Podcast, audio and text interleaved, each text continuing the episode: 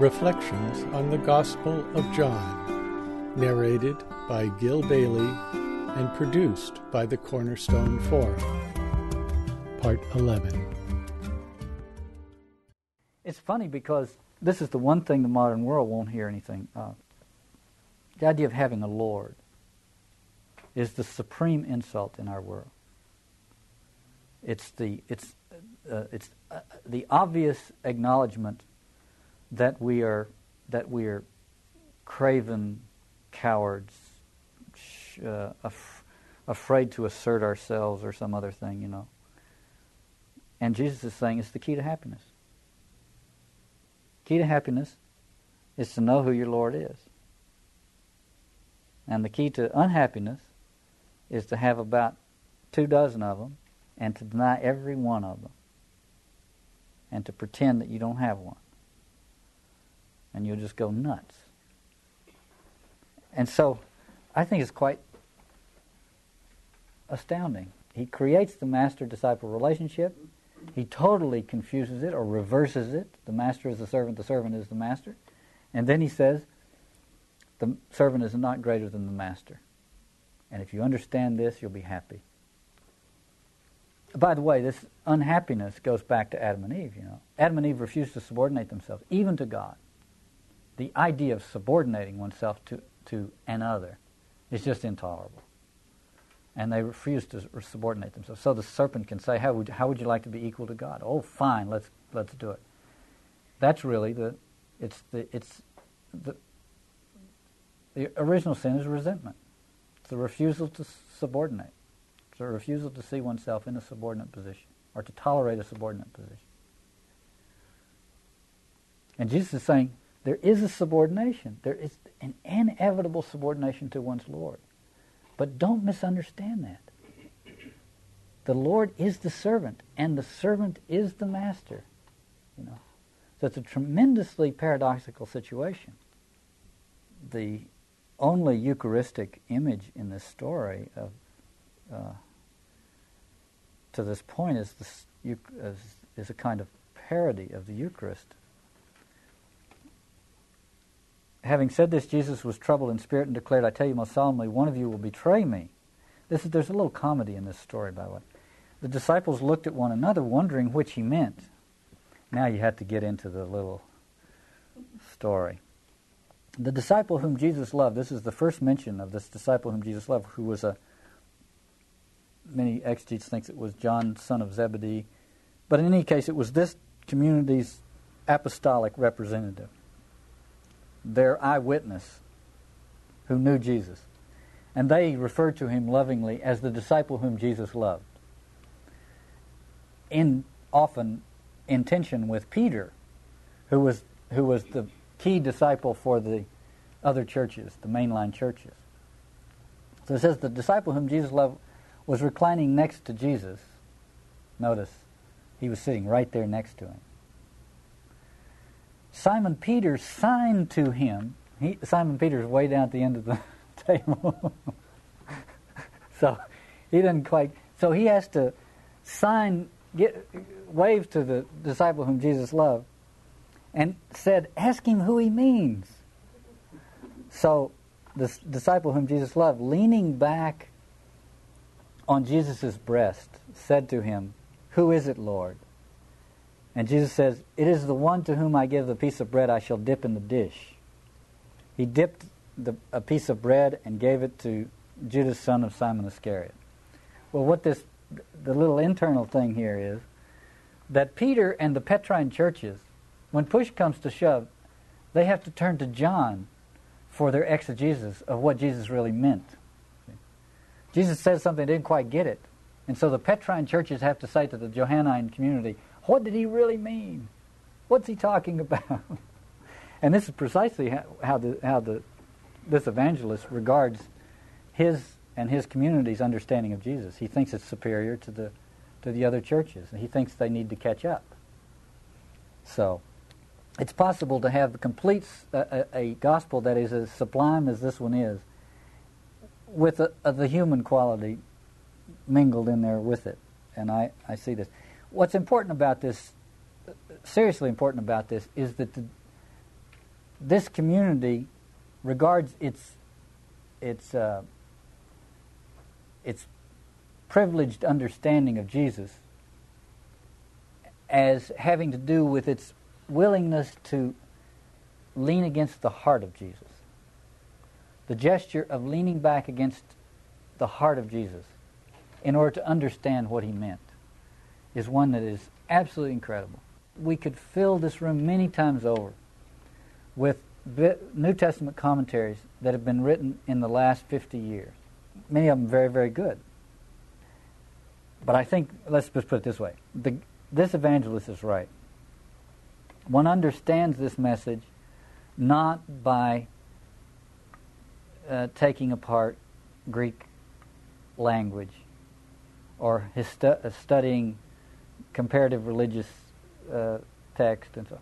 One understands this by leaning against the heart of Jesus. I want to go back to what I said was the most important passage in the New Testament, or at least this week's most important passage in the New Testament, where Jesus says, Now sentence is being passed on this world. Now the prince of this world is to be overthrown, and when I am lifted up from the earth, I shall draw all men to myself. I must say that I feel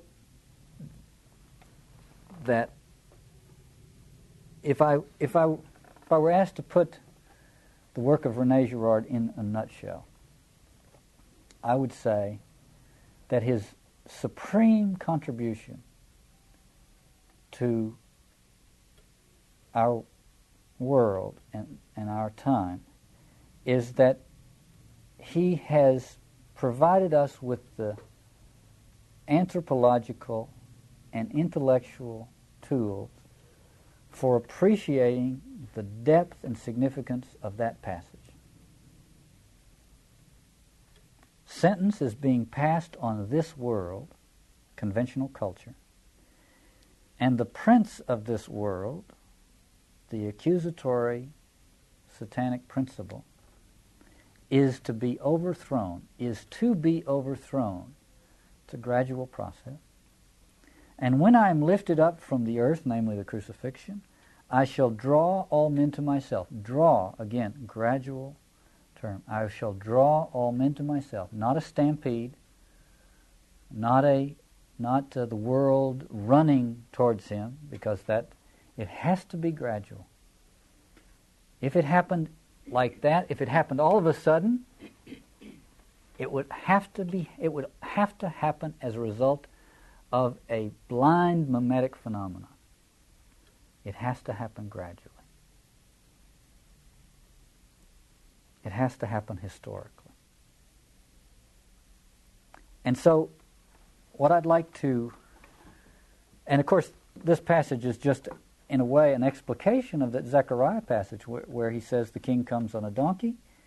He comes to dismantle the, the implements of organized violence, and he comes to extend his reign to the whole world. And I have two things I'd like to offer as commentaries on that. In this colloquium I attended a few weeks ago, in a paper that uh, Schwager gave, uh, uh, Schwager is an Austrian theologian who's uh, written some important books on Girard's work and other things, he quoted in his paper a German theologian, uh, Karl Josef Kuschel, and I don't know the, work, the man's work, but uh, Kuschel did a study of uh, the uh, references to, to Jesus in contemporary German literature. And Schwager quoted for, so I'm quoting somebody who's quoting somebody who's quoting somebody. Schwager quoted a German poet, Paul Konrad Kurz, who said this about Kuschel's work on uh, on the relevance of Jesus in German contemporary writing. He says, quote, Kuschel proves that the great figure to which contemporary literature refers is not Odysseus, Don Quixote, Hamlet, or Faust, not Marx, Nietzsche, or Lenin, but Jesus himself. Not so much the Jesus of I am the way, the truth, and the life, but rather The Jesus of Ecce Homo, this is when Pilate brings him out, he says, Behold the man. See? He's just, he's, he's scourged and mocked. But rather, the Jesus of Ecce Homo, the Jesus who is misunderstood, alien, repudiated, and ultimately rejected by the representatives of society.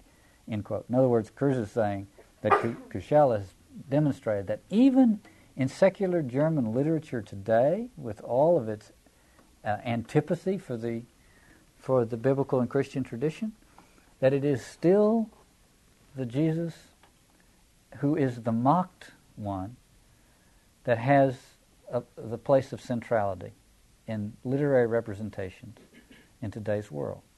Well, an even more dramatic version of that, Kuschel is a Christian theologian. Elias Canetti, I, I quoted from Canetti's work last week, Crowds and Power. At the end of that book, uh, Canetti is uh, is Jewish. I don't think he was religious. I think he was. I don't think he was a religious man. Uh, but he's Jewish. He has no. Uh, he's a neutral observer, if I could put it that way. Um, and he says this at the end of his book on crowds and power, and I read it as a as a commentary on the Johannine Jesus saying, "When I'm lifted up, I will draw all men to myself." Canetti says, "Quote: The image of him whose death Christians have lamented for nearly two thousand years has become part of the consciousness of mankind." He is the dying man and the man who ought not to die.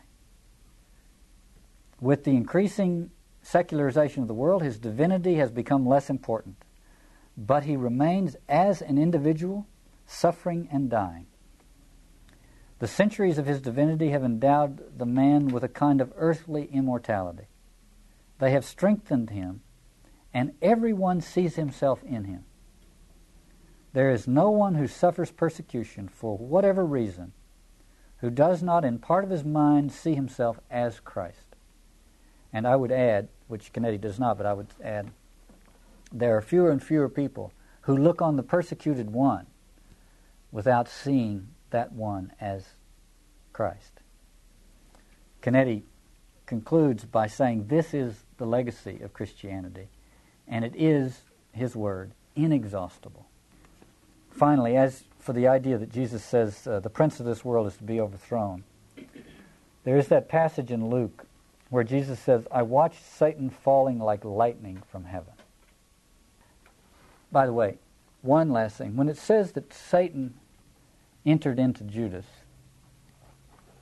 he fell into the grip of, of accusation.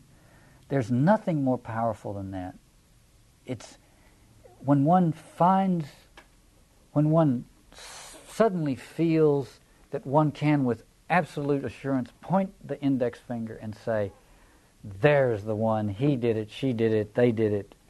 There's a tremendous intensity that comes from that. And it's precisely that intensity that it seems like such a relief from the banality of ordinary daily life, you know. Now we know for sure there's something tremendously intoxicating about that. Satan is really the transfiguration of human self delusion and the evasion of our moral responsibility for what we do. Satan is a myth. Now, the satanic is not a, a myth, the satanic happens. But it happens. We fall into the grip of Satan. I don't think there's any doubt about that. We fall into the grip of Satan.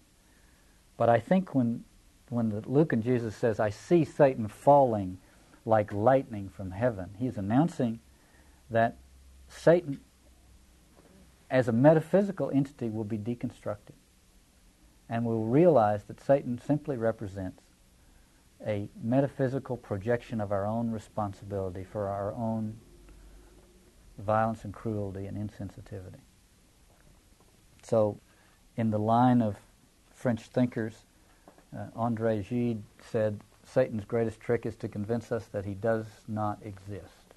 And Rene Girard says Satan's second biggest trick is to convince us that he does.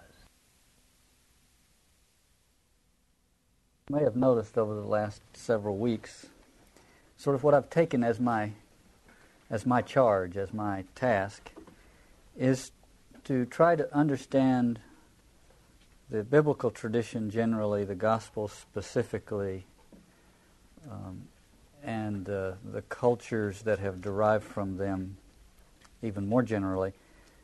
I've tried to understand them uh, in two ways.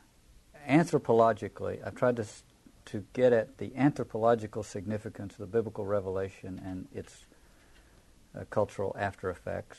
And I've tried to underscore what I perceive to be the, the significance of the spirituality that derives from the biblical tradition, particularly Christian spirituality. What I'm trying to do is to take a look at the uh, effects of the biblical tradition on the unfolding drama of human history, and at the same time to see its effects on the unfolding drama in one's own life, which is the purview of Christian spirituality, and to see the relationship between those two things. There's probably no place in the biblical canon better suited for combining these two things than the discourses, the final farewell discourses in the Gospel of John, the discourses that begin with the with the Last Supper and conclude right before the Passion story begins. This farewell discourse is a biblical genre, familiar biblical genre. You know, Moses gave his farewell discourses in in uh, Deuteronomy, and so we have the we have uh, essentially the law, the Mosaic law, in in the form of his farewell discourses. So it's a very prestigious genre in the biblical tradition, and nobody has used it in the New Testament as explicitly as the fourth evangelist, and with as much theological depth so I, I look forward to pursuing that this morning. But because we'll be trying to combine this anthropological and the spiritual, I, I want to begin with uh, the anthropological with a little meditation. What is history? It seems to me that the question, what is history, is a question that has, that has uh, dawned primarily on those cultures under biblical influence and a question that has dawned on us over the last few centuries. Uh, the work of Hegel stands out. Hegel's work is flawed, I think, immensely flawed, but it stands out as a as an example of uh, someone who realized that one had to come to grips with history. What is history? If we are to understand who we are and where we are and what we're doing. To say that the biblical revelation is historic is a historical revelation is an understatement. It would be more accurate, I think, to say that what we think of when we say the word history is itself a product of biblical revelation. And I, of course, don't mean history in the form of a catalog of objective events, though such catalogs certainly existed pre, prior to uh, any uh, biblical contribution to the idea of history. The concept of history is a catalog of events preoccupied with power and prestige generated by conflict and by the political effects of such conflict, existed prior to Israelite historiography and independent of its influence. But such catalogs are as fundamentally meaningless as the exploits with which they remain enthralled. Shelley's Ozymandias is as much a commentary on this kind of history as it is on the swollen figures upon which it fixates. You'll remember Shelley's sonnet. It goes like this I met a traveler from an antique land who said, Two vast and trunkless legs of stone stand in the desert. Near them, on the sand, half sunk, a shattered visage lies, whose frown and wrinkled lip the sneer of cold command tell that its sculptor well those passions read which yet survive, stamped on these lifeless things, the hand that mocked them and the heart that fed. And on that pedestal these words appear My name is Ozymandias, King of Kings. Look on my works, ye mighty, and despair. Nothing beside remains.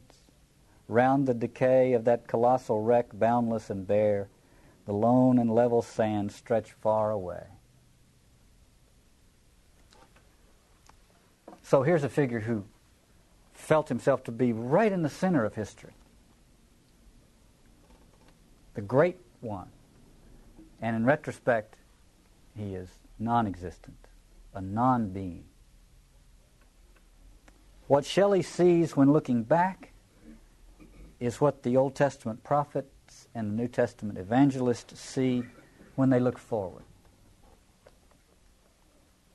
In 1 Corinthians, Paul says, The end will come when Christ hands over the kingdom to God the Father after he has destroyed all dominion, authority, and power.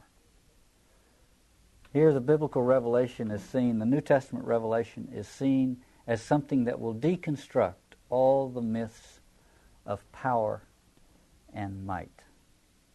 Real history, as we know it, that is to say, critical historiography, begins with the sustained and morally coherent critique of the Israelite monarchy in the 8th century BC.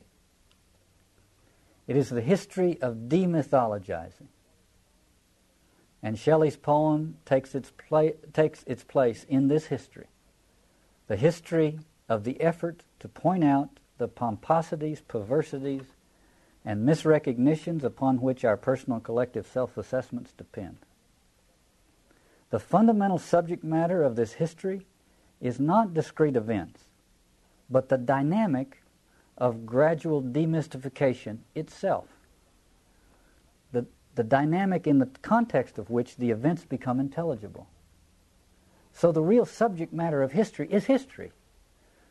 That is to say, what is going on here?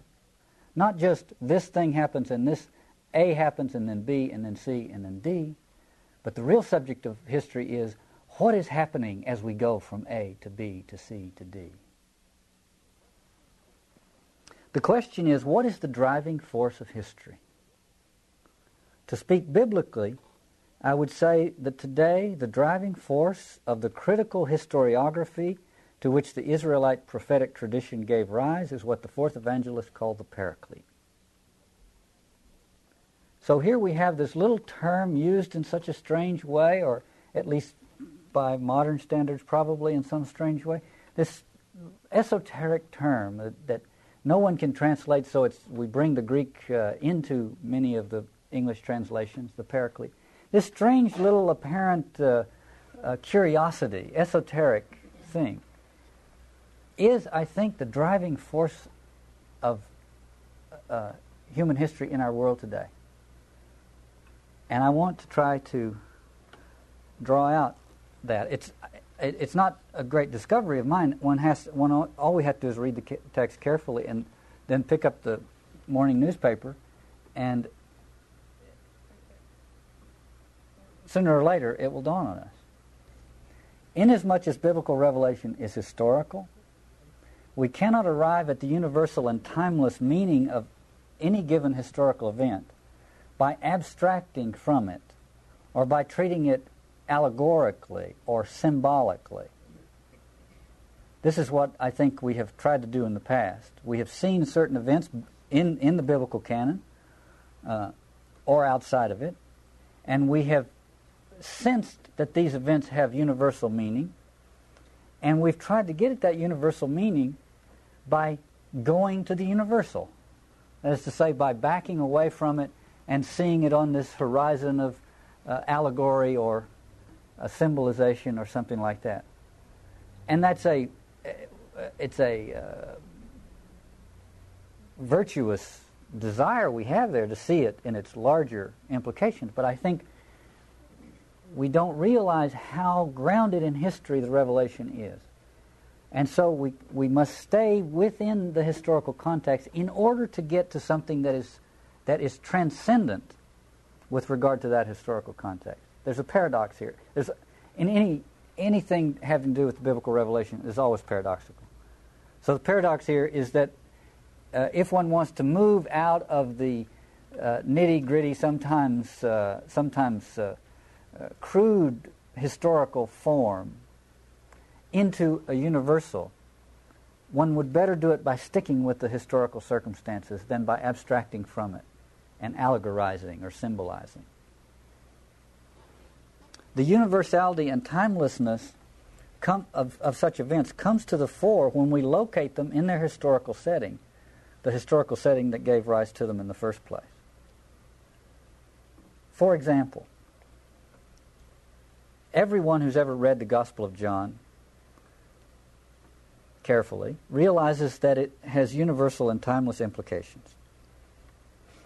But these implications are not, I think, the, the mystical, cosmic Christ implications that we tend to draw out of them today and that have been drawn out of these texts in the past.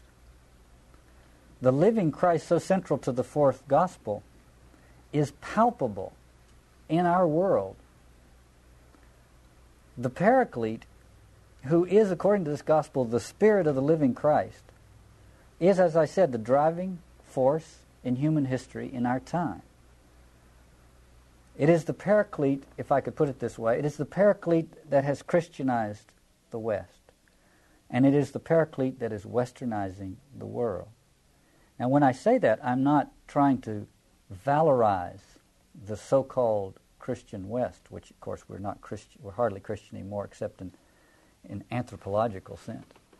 Uh, and certainly not trying to valorize the westernization of the world. I think these phenomenon, like all, I, I think this phenomenon, like all historical phenomena, is a is a mixed bag, morally and intellectually and every other way, historically. But there is something going on in the world that is pretty clear.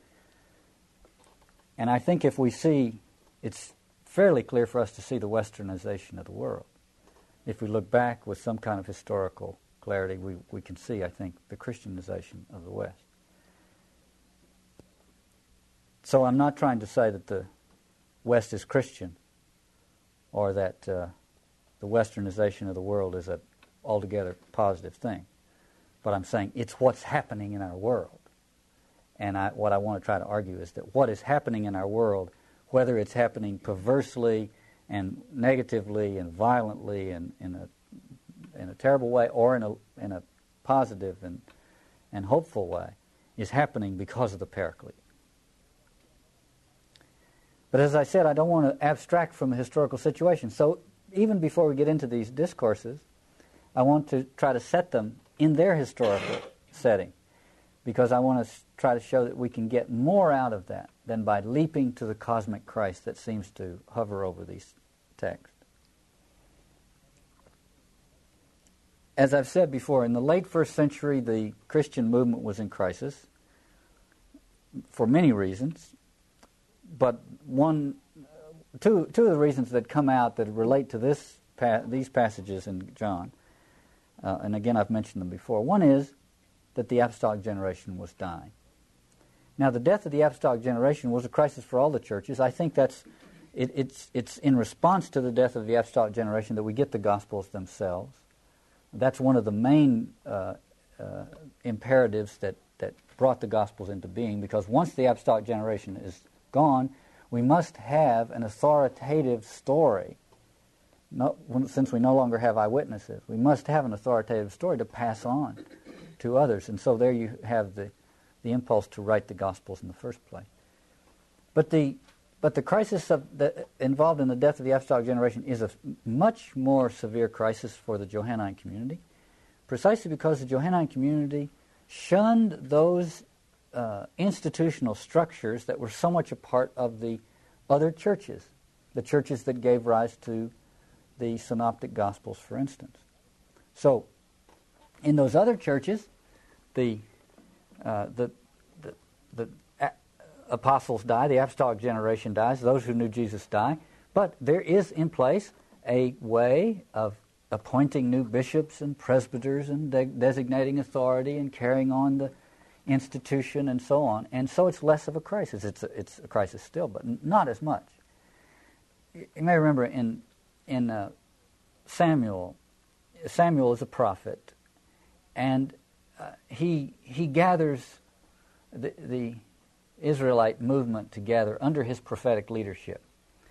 But when he gets to the end of his life, it turns out that Samuel, first of all, prophecy doesn't pass by heredity or its prophecy is, is an inspired thing, and so you can't just pass it on naturally to the next generation. And so, and it, and it turns out that Samuel's two sons are scoundrels. So even if they wanted to pass it on, these two guys uh, don't show much promise. So they come to Samuel and they say, Give us a king like the other nations have. I mentioned that it, perhaps even last week. It's a very, it's a, it's a very sobering moment because they want to do what the other nations are doing, which is precisely what they're supposed not to do. They're supposed to not do what the other nations do and to be the, and to carry out their own unique mandate in the world. But they do that because suddenly the leader is dying and there's no way to to uh, continue his leadership, and so they want to switch and go to a, a hereditary monarchy, so that these these crises that happen when the leader dies won't be that won't come one after another. Okay, well, that is something of the background of this situation, especially for the Johannine community. They had, they had precious few institutional structures. They had, they had committed themselves, this community had committed itself to the premise that the Spirit would guide it and that it did not have to have these institutional structures. And you know, this idea is very much a part of Christian history from the very beginning up until today. The, the tension, and I think it's often a very creative tension, or it could, can be, between the, the need to and the value of institutionalization, always parentheses, always best, best accomplished by those who realize that every attempt to institutionalize is, a, is, uh, is, is an act of apostasy. But still, in all that it must be done. So that, um, so that, that I think produces uh, some interesting creative tension. The Spirit always has the, the potential for breaking into on, on these institutional setups and blowing the whistle on them and throwing the doors open and starting afresh, you see. But the tension between institutionalization and, and, and the movement of the Spirit is very important. Well, you can say, looking back on these churches, this is, a, this is too general, but you could say this. You could say that at the end of the first century, the Johannine community was a community that lacked some of that paradox because it had too few structures. And many of the other churches were, lacked that paradox because they had, they had settled in too comfortably with these structures. So I got into that simply to point out that, that it's, it's a bigger crisis for this community when its eyewitness dies than for the others because it doesn't have the wherewithal to carry on. And in historical fact, this community fell apart. Uh, not long after this gospel came into being, precisely because the centrifugal forces were too great for it. It had uh, no way to hold it all together. The other thing that contributed to the crisis at the end of the first century was the fact that Jesus, Jesus hadn't come again. It's very clear that the early church, the primitive church, I use that word without any pejorative, the primitive church expected Jesus to come soon in the lifetime of those who had known him on earth. And as this second coming didn't happen and didn't happen, uh, the churches had to either reinterpret its meaning or abandon it as an idea. Mercifully, they did not abandon it as an idea, but they reinterpreted its meaning. Of course, nobody, I think, reinterpreted it quite as profoundly as the fourth evangelist. In 2 Peter, for instance, you get the, uh, you get the author of 2 Peter trying to reinterpret it, saying, well, you see, in, uh, in the life of God, uh, a thousand years of our time is but a day. So it could be a long time yet or something, you know, which is, which is a, a quaint and charming interpretive move but nothing like what John does. John says, Jesus, yes, it was true. Jesus said he was coming again. He gave us the assurance he was coming again. And He has. He has come together when we come together. He has come to us when we come together. He is among us. He is in us. He is with the Father. He is in the Father, and we are in Him. And He and the Father are in us. So, uh, this evangelist understood the second coming in terms of what scholars now call realized eschatology, as opposed to future eschatology. There is a future eschatological implication in John's Gospel. The, the, the eschaton, the end time, uh, when, as, as Paul says in Corinthians, when Christ hands over the kingdom to God the Father after he has destroyed all the dominion, authority, and power, that will come. But if you don't live long enough for it, which you probably won't, it's, you're not going to miss anything because it's coming right now in you. You see? In you. And this is what, just to take, what passes for eschatology in our world is the idea of, of evolution, which I'm, I, I feel fairly confident will be deconstructed in some way. I mean, I, I, am perfectly happy with the idea of natural, uh, natural evolution. I'm sure it's a true uh, scientific premise. Uh, but as a, as a as an as a as a reigning interpretive principle, I think it will uh, it, it will collapse. As a matter of fact, some signs indicate already it's beginning to do so. But one of the things that's missing, of course, in the evolutionary idea uh, and in the standard utopian uh, idea is that this, this marvelous thing we're involved in is really going to be great stuff about a million years from now. But meanwhile, we're just trudging right along, you know, bumbling along. None of that in the Gospel of John. Yes, future eschatology, but realized eschatology right now. He said, you know how he defines eternal life? Eternal life is knowing God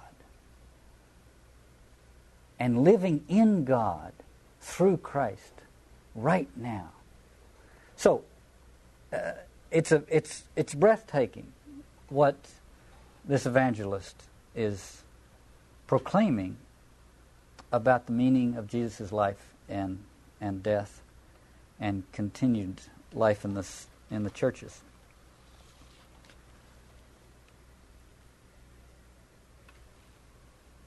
I got into all this in order to say that if we attend to the historical circumstances that gave rise or that, that conditioned this gospel, we can see deeper into the implications of the gospel than if we abstract and speak in, in, uh, in, uh, in cosmic terms.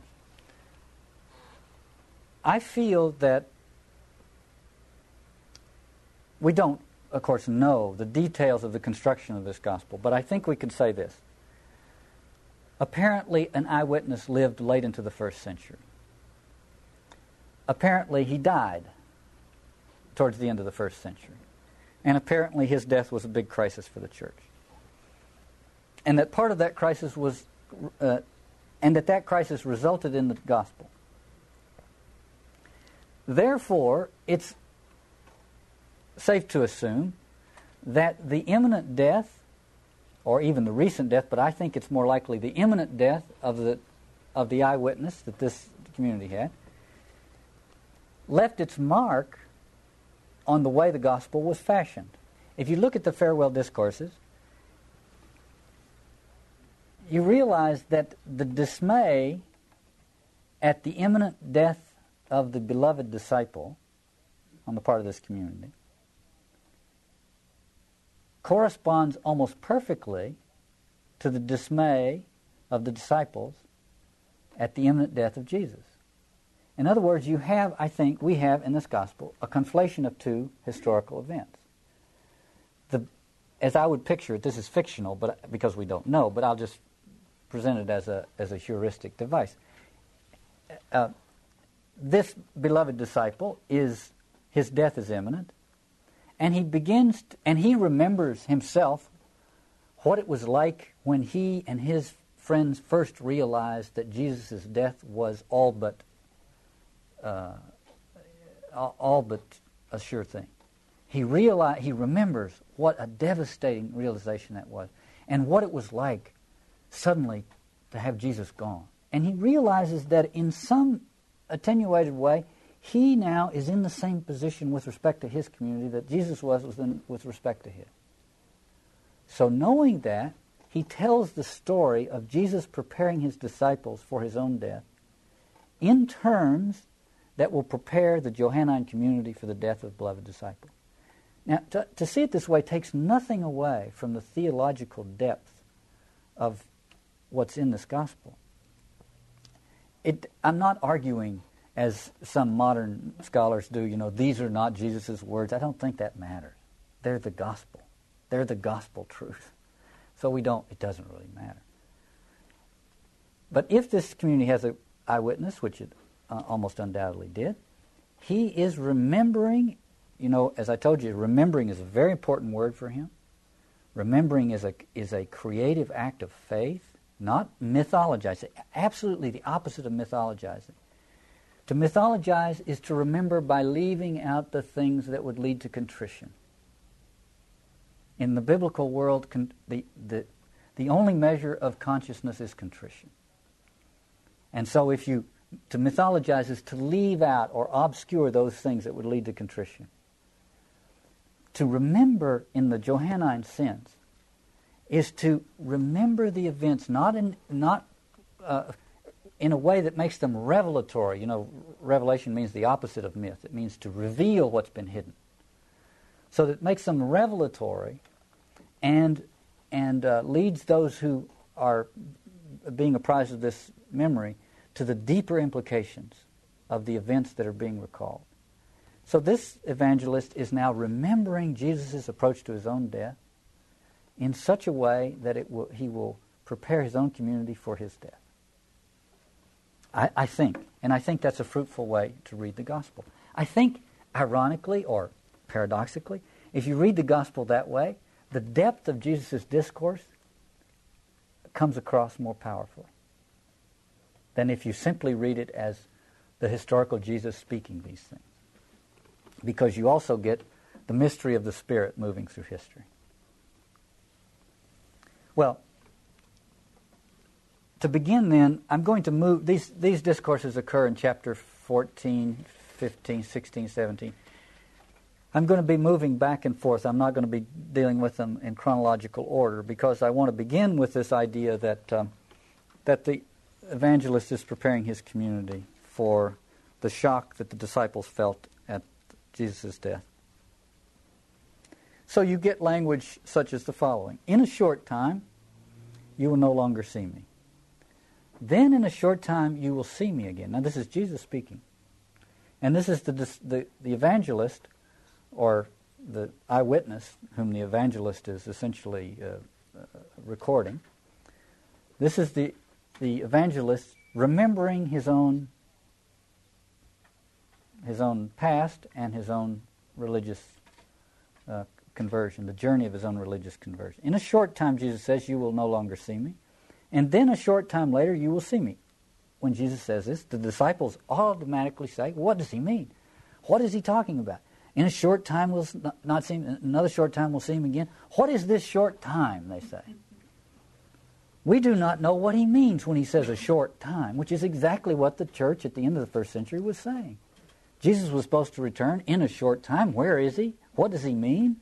Second Peter says, well, a thousand day, a thousand years is as a day. What is it? You see? And Jesus says, no, it, the, the, the leaving and the returning are not going to be measured in days and chronological time, but the leaving and returning have to do with a conversion of heart. The, the, whole, the whole effect of the leaving and returning turns around the question of the conversion of the heart. So he says, I tell you most solemnly, you want to figure out all this leaving and returning stuff, you want to get on schedule? Here's how it works. I tell you most solemnly, you will be weeping and wailing while the world will, will rejoice. You will be sorrowful, but your sorrow will turn to joy. Now, this is what the leaving and returning is. The leaving and returning is the leaving is the sorrow, and the returning is when the sorrow turns to joy. And that's when I'll be back. And then he uses this metaphor of a woman in childbirth. Because her time has come, Uh, she suffers because her time has come, he says. But when she has given birth to the child, she forgets the suffering in her joy that another has come into the world. And so it is with you. You are sad now, but I shall see you again, and your hearts will be filled with joy, and that joy no one will be able to take from you. I shall see you again, and your hearts will be filled with joy. These are causally related. And when your hearts are filled with joy, that's when you'll see me again. Seeing in this gospel is always a synonym for believing. To see is to believe. To believe is to see. So he's saying, you remember, so this is really the story of the birth of Christ. This, this evangelist has no story of the birth of Christ because Christ has, is from the beginning. See? He existed from the beginning. This is the cosmic Christ. The other, well, at least Matthew and Luke, have the stories of the birth of Jesus. But I think you could see two, two births. The birth of Jesus, Jesus bar Joseph, the Nazarene, you see, and the birth of Christ. Well, one might inform the other one. The birth of Jesus bar Joseph happens where? In a shabby little shack. See, in a ramshackle shack, laid in a feeding trough. Where will the birth of Christ take place? In heartbreak, despair, sadness. You see, in the, in the manger of your own emotional catastrophe following the death of Jesus. And Jesus says later on, he says, unless I go, and I think we can read in this parenthetically, unless I go the way I'm going to go, namely the cross, the paraclete whom I will send cannot come to you. I must go. You must undergo that heartbreak in order for the paraclete to come to you, because the paraclete will come to you. The, the paraclete's effect on you is that he will make it impossible for you not to empathize with every person who's, who you see in my position. Every person you see persecuted, you will, re- you will see Christ in him. And the Paraclete will be doing that to you. And how can he do that to you until I get crucified? Unless I go, parentheses, the way I'm going to go, namely the cross, the Paraclete that I'm going to send to break the spell of the sacrificial system, break the spell the sacrificial system has on you, he can't come and do that unless I go as I'm going to go, namely the cross. So the, the, the coming, the second coming, or the birth of Christ, in the community and in the person of faith happens as a result, uh, happens in the uh, in a emotional manger, in the same way that the birth of Jesus happened in a in an animal shed. He says in chapter 14 I will not leave you orphans. Again, he doesn't say you will not be orphaned, but he says, I will not leave you orphans. There's, it's, it's, it's a haunting little thing. There will be a moment of, or a period of orphanage, but I will come back to you. And on that day, he says in chapter 14, you will understand that I am in the Father and you are in me, and I am in you. Jesus, the, the risen Jesus is not recognizable in the Synoptic Gospels, or in this one. Uh, so he's saying, you, You're not going to recognize me. So I'm going to give you the clues to show that I'm there. Here's the clue You will understand that I am in the Father, and you are in me, and I am in you. And when you come to that realization, the second coming has happened. I will be there then. That's how you'll be able to tell.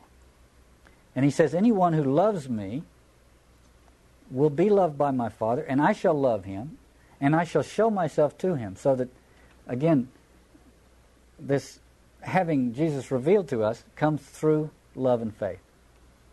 And this goes to the to the question that uh, the, the to the matter of faith and knowledge, you know, that Aquinas and so many other people dealt with. Does, do we go from knowledge to faith? No, we go from faith to knowledge. Faith is, Christian faith, is the, if I could, you know, the polysyllabic, faith is the epistemological force par excellence. Epistemology meaning how we come to know what we know. Our tradition says, you, uh, let's put it this way, let's be cautious, I'll put it this way. Our tradition says that faith is the supreme epistemological force in our world. Faith leads to knowledge. Science was a little thing we created along the way. When faith made it impossible for us to believe in magic anymore. But the driving epistemological force in the world, according to the gospel, is faith. Then he says in chapter 16, he says, I've been talking to you metaphorically, allegorically. Less so in this gospel than in, well, I mean, he uses uh, poetic images in this gospel, but less metaphorical than in the synoptics. But still, no, he says, I've been speaking with you metaphorically, allegorically. The hour is coming when I shall no longer speak to you in metaphor, but I will tell you about the Father plainly. The Greek word means boldly. I will boldly reveal to you the truth that has that is contained in more subtle ways in my metaphorical speech. But I think we almost could take this word metaphor as a symbol as a as a synonym for speech itself. I will proclaim to you boldly, and and by the way, the Greek word for boldness here refers not just to speech acts, but to any act of manifestation. You know, the prophets often would have a prophetic gesture, which would be a bold gesture, a bold demonstration of the truth, like Jeremiah breaking the pot outside the gate of the Jerusalem, you know, or some, or walking around with a, with the uh, in harness, indicating that they were going to be, they were going to be captured by their historical enemies or something like that. So a, a bold statement of the uh, of uh, of the revelation can be something entirely other than a statement. As a matter of fact, the boldest of them always are. So when Jesus said, "I'm not going to speak to you metaphorically anymore," we can almost read into that uh, uh, the time for words is past. The revelation will have to come through the living word of something more dramatic than that, and of course, that is the cross. He says this I, have been speaking to you in metaphors, but now he says, I'm going to stop talking metaphorically. And the, and the apostles say, Oh, great, you're going to stop talking metaphorically. Now we're going to get it. And he says, Before the cock crows, you will deny me and leave me alone. So he's talking, when he says non, uh, he's going to move from metaphorical to non metaphorical language, he's talking about moving from talk to the cross. And they think he's talking about moving from poetry to prose. Typical human being. And the other thing about the cross is that it is not a metaphor, it is not a symbol. Again, I think we do not do justice to it by regarding it as metaphor or symbol or allegory. He says, I'm not going to speak in metaphors anymore. I'm just going to speak one more time, and it's going to be decisive and bold and complete. And, there, and that can refer to nothing except the cross. If that's so, the cross can never be a metaphor. The cross, if you want to get the universality of the cross, you have to stick with its facticity, the fact of a public execution. Then the universality of it explodes.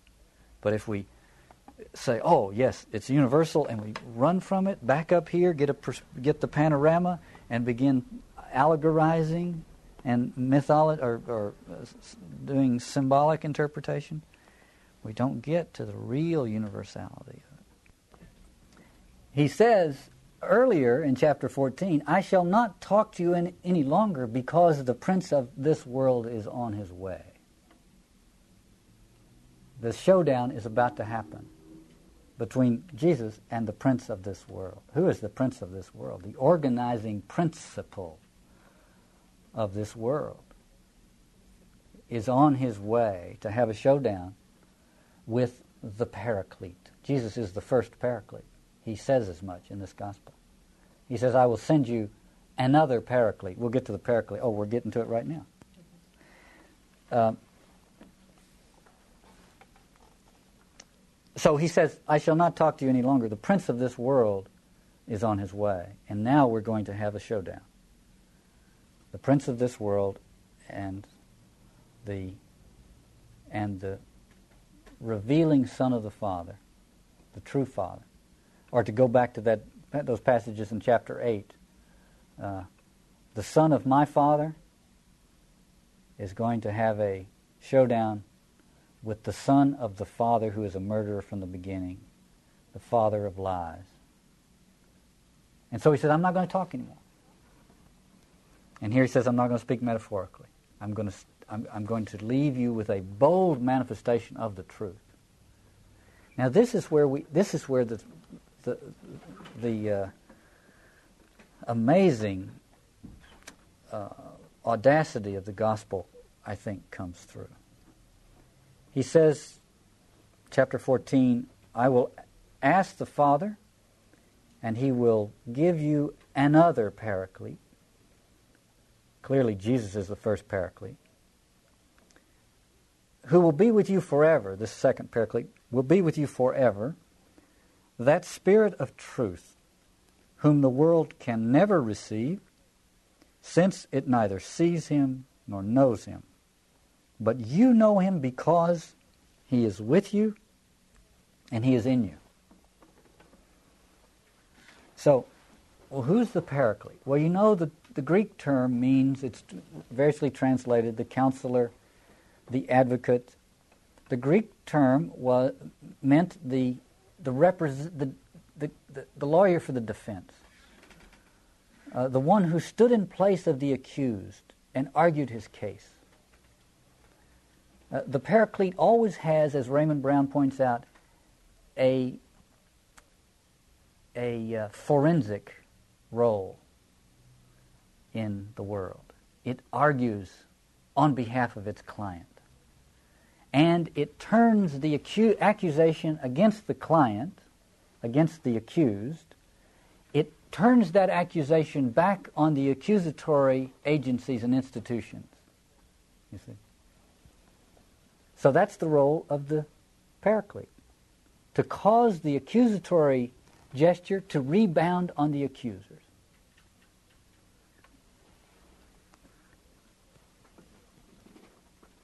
And it is, he says, the spirit of truth. You know, in Greek, the word truth, aletheia, means, lethe means to forget. Uh, the prefix means, uh, is a negative prefix, means to stop forgetting. The spirit of truth, because the reason uh, the accusatory system continues to live on is because we always forget the truth of the, of the situation, what the past. We forget what really happened. And we carry around in our heads a myth of what happened. But the Paraclete's not going to let us do that anymore. It will be the spirit of aletheia. It will be the spirit of remembering what we could not mythologize. So, the spirit of truth will be with you forever. The world, as the world exists, when Jesus is talking in the first century about the world, he means the world that has to exclude the paraclete in order to carry on in its ordinary way. The world exists, as I've tried to argue in the past. Uh, the conventional world, the culture world, exists by periodically convening or reconvening its social uh, consensus at the expense of its victims. And that world can only exist if it can misrecognize the arbitrariness of its selection of victims and all the rest of it.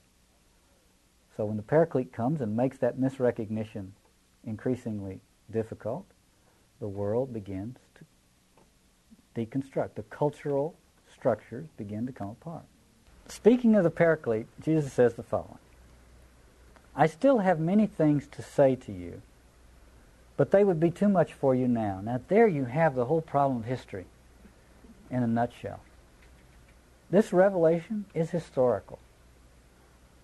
It gra- gradually dawns on the human race that in a way is its is its is the mercy that's inherent in it. Because we're only asked to be to live up to moral mandates that we're capable of living up to.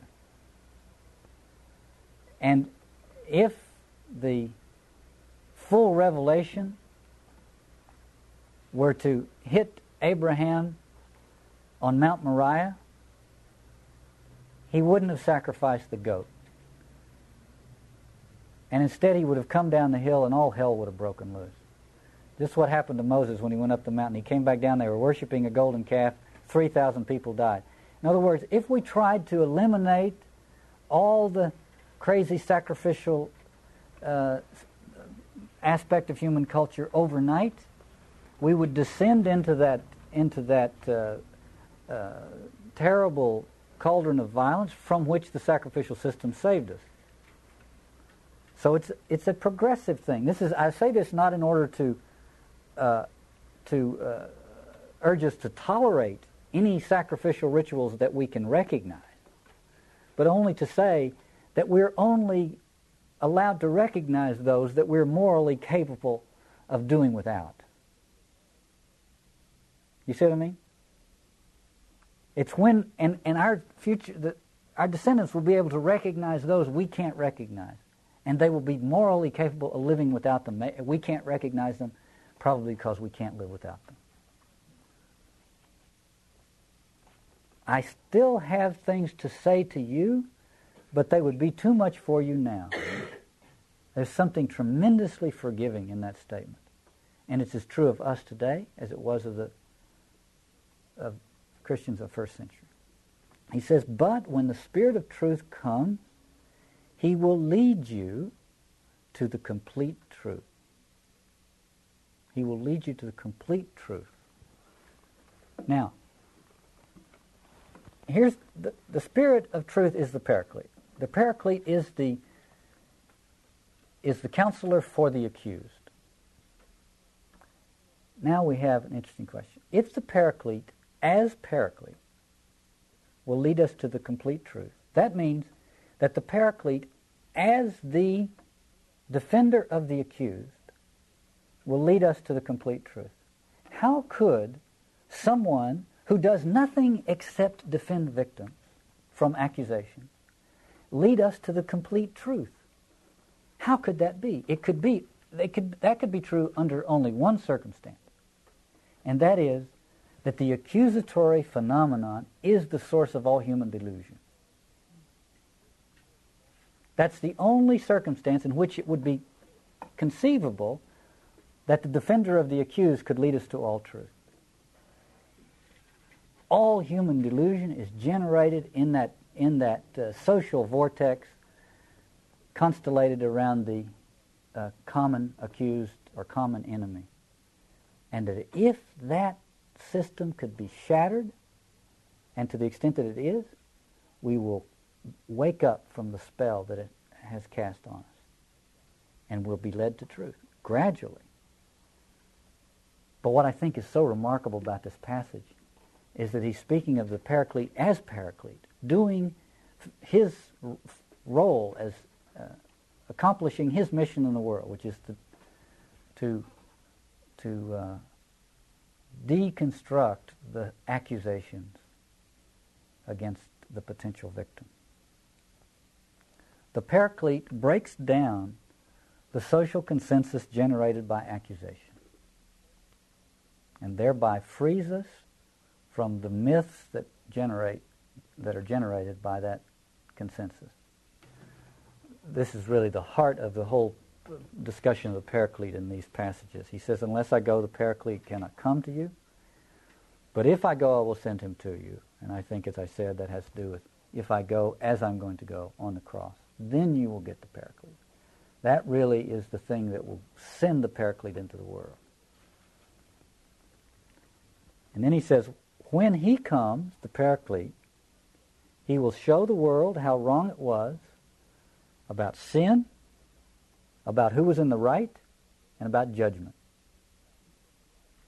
Couldn't be clearer. That's what the Paraclete's going to do. Going to show the world how wrong it was about sin, about who was in the right, and about judgment. Imagine you find a diary stuck away someplace. Diary written in the 17th century from some little village in New England. And you open it up, and the diary has uh, the following account. This little village uh, went along uh, okay, and then one, one season the crops failed, and the rain didn't fall, and uh, certain diseases uh, happened among the cattle, and uh, there was a lot of uproar, social friction, and so on. And finally, it was discovered that this woman, this uh, old widow woman, lived out on the uh, just at the outskirts of the village. It was discovered that she had been uh, she had been casting a spell on the crops and the cattle. She was subjected to a trial of sorts, and it was shown at the trial that the accusations were true, and she was uh, run out of town. Their house was burned, and the crops, lo and behold, got better the next year, and the rain fell, and the cattle recovered, and um, so that's that. Now, you have this diary in your hand. You've just read that account. Is it true? Of course, it's not true. Well, now, when you read it, you say, the reason I know it's not true is because I don't believe in magic. But really, that begs the question. Because why don't we believe in magic? We don't believe in magic because we gradually ceased to find accusations of magic plausible. As Girard says, we didn't stop burning witches because we invented science. We invented science because we stopped burning witches. There is an epistemological force, a revelatory force, at the heart of Western inquiry, scientific and otherwise, that, that is determined to get past the myth.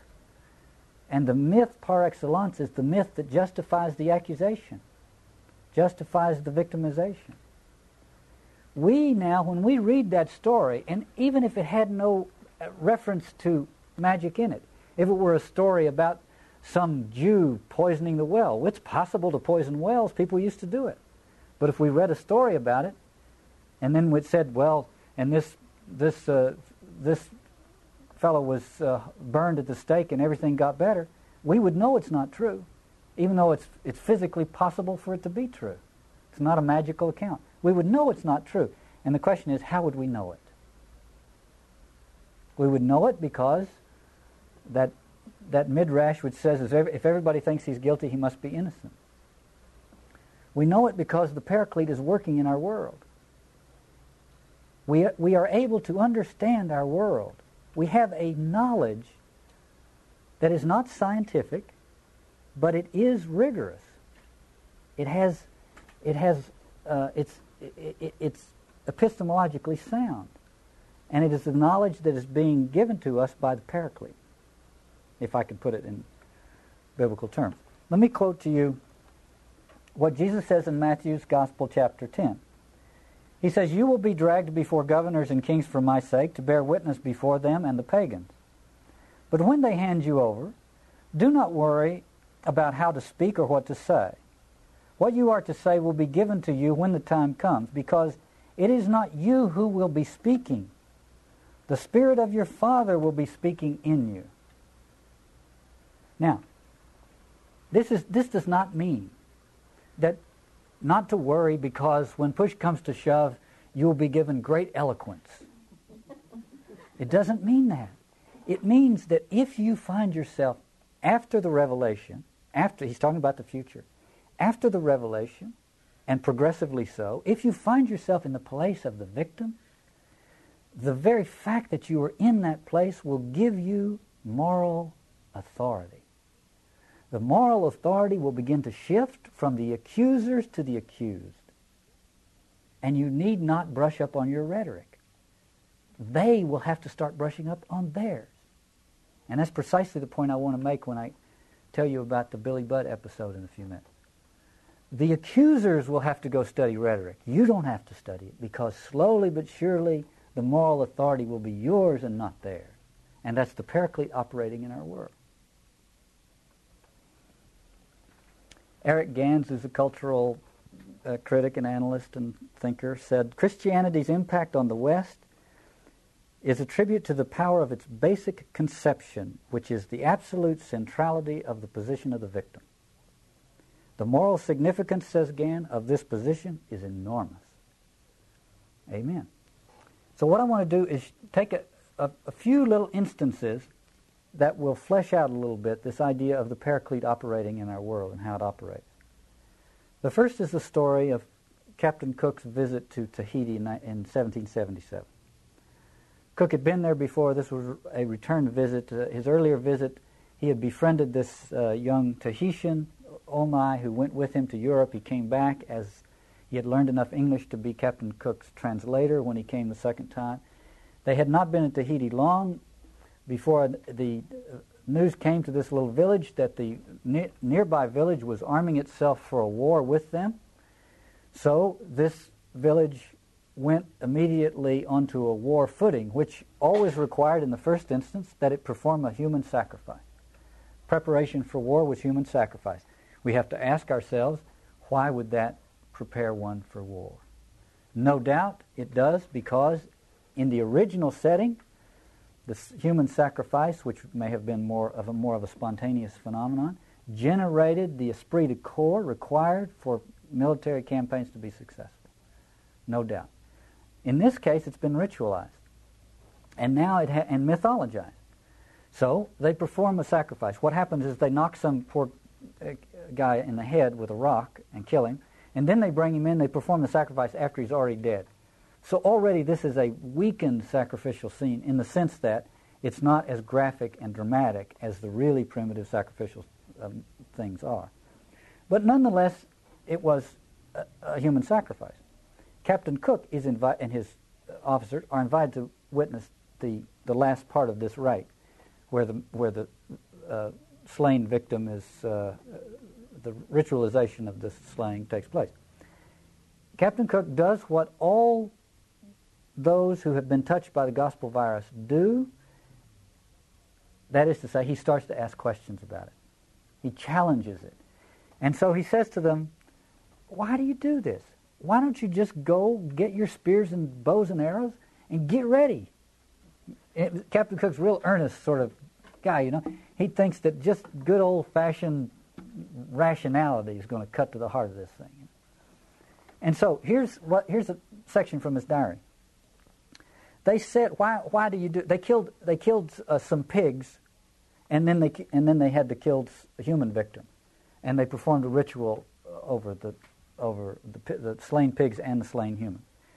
And this is from Cook's diary. They said that it was an old custom, and was agreeable to their God, who delighted in it, or in other words, came and fed upon the sacrifices, in consequence of which he complied with their with their petitions. In other words, they, they, they say to the slain, in the ritual, they say to the slain man, tell the God we need his help in this war. So this is the myth they tell themselves about the need for sacrifice. So Cook writes, upon its being objected, however, that he had not, that the God had not fed on these, as he was neither seen to do so, nor were the bodies of the animals quickly consumed, and that as to the human victim, they prevented his feeding upon him by burying him. But to all this they answered that he came in the night, invisibly, and fed only on the soul or the immaterial part, which, according to their doctrine, remains about the place of sacrifice until the body of the victim be entirely wasted by putrefaction. End quote. You see, they'd never had the question asked before. It's not as though they had answered it. Uh, what myth myth doesn't answer questions it extinguishes the mental vitality required to ask